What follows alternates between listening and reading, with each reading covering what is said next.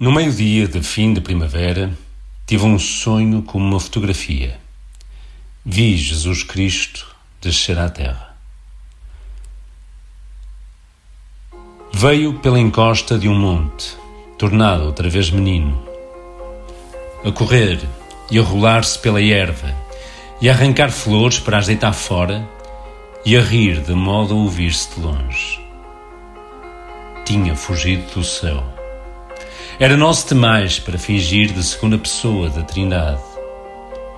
No céu, tudo era falso, tudo em desacordo com flores e árvores e pedras. No céu tinha que estar sempre sério e de vez em quando de se tornar outra vez homem e subir para a cruz e estar sempre a morrer com uma coroa toda à roda de espinhos e os pés espetados por um prego com cabeça e até com um trapo à roda da cintura, como os pretos nas ilustrações. Nem sequer o deixavam ter pai e mãe como as outras crianças. O seu pai era duas pessoas.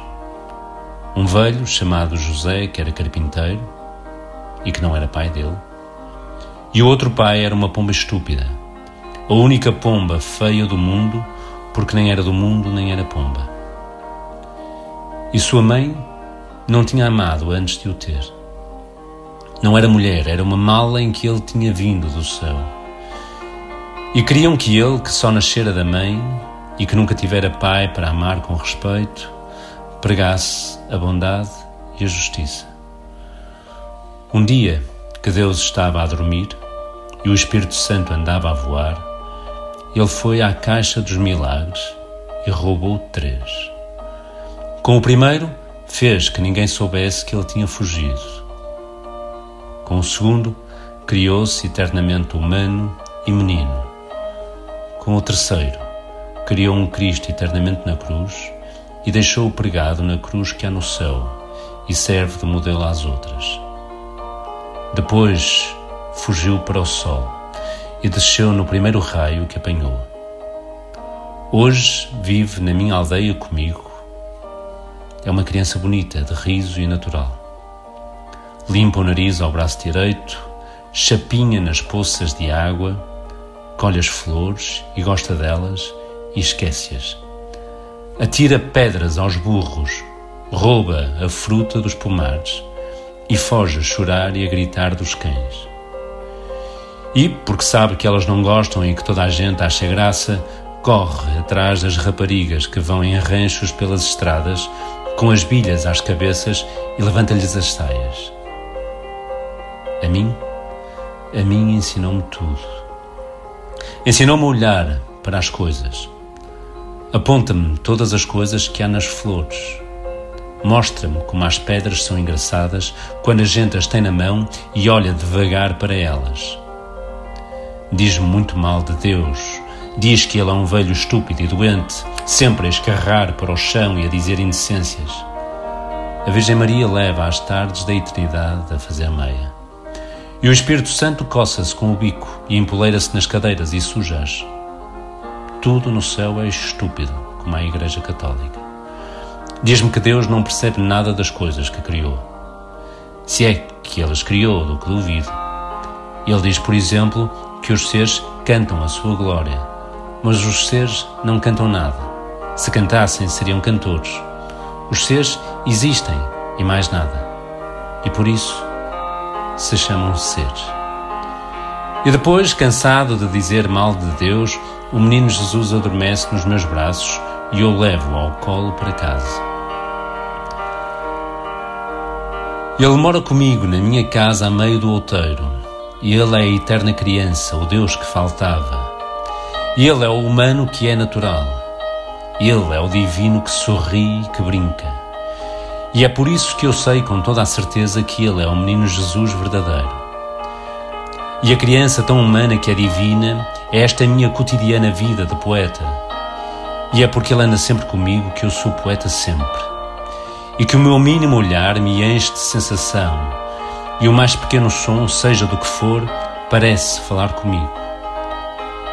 A criança nova que habita onde vivo Dá-me uma mão a mim e a outra a tudo que existe.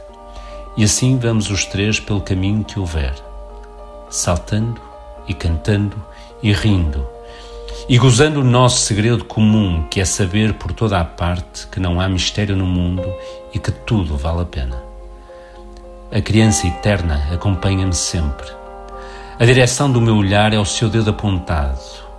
O meu ouvido atento alegremente a todos os sons são as cócegas que ele me faz brincando nas orelhas. Damos-nos tão bem um com o outro, na companhia de tudo que nunca pensamos um no outro, mas vivemos juntos e dois com um acordo íntimo, como a mão direita e a esquerda. Ao anoitecer, brincamos as cinco pedrinhas no degrau da porta de casa, graves como convém a um Deus e a um poeta, e como se cada pedra fosse todo um universo e fosse por isso um grande perigo para ela deixá-la cair no chão. Depois, eu conto-lhe histórias das coisas só dos homens.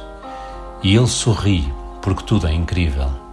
Ri dos reis e dos que não são reis. E tem pena de ouvir falar das guerras e dos comércios e dos navios que ficam fumo no alar dos altos mares. Porque ele sabe que tudo isso falta àquela verdade que uma flor tem ao florescer e que anda com a luz do sol a variar os montes e os vales e a fazer doer aos olhos dos muros caiados. Depois ele adormece e eu deito. Levo-o ao colo para dentro da casa e deito, despindo-o lentamente e como seguindo um ritual muito limpo e todo materno até ele estar nu. Ele dorme dentro da minha alma e às vezes acorda de noite e brinca com os meus sonhos. Vira uns de pernas para o ar, põe uns em cima dos outros e bate palmas sozinho, sorrindo para o meu sono. Quando eu morrer, filhinho, seja eu a criança ou mais pequeno, pega-me tu ao colo e leva-me para dentro da tua casa Despe o meu ser cansado e humano e deita-me na tua cama. E conta-me histórias, caso eu acorde, para eu tornar a adormecer. E dá-me sonhos teus para eu brincar, até que nasça qualquer dia que tu sabes qual é. Esta é a história do meu menino Jesus. Por que razão que se perceba, não há de ela ser mais verdadeira que tudo quanto os filósofos pensam e tudo quanto as religiões ensinam.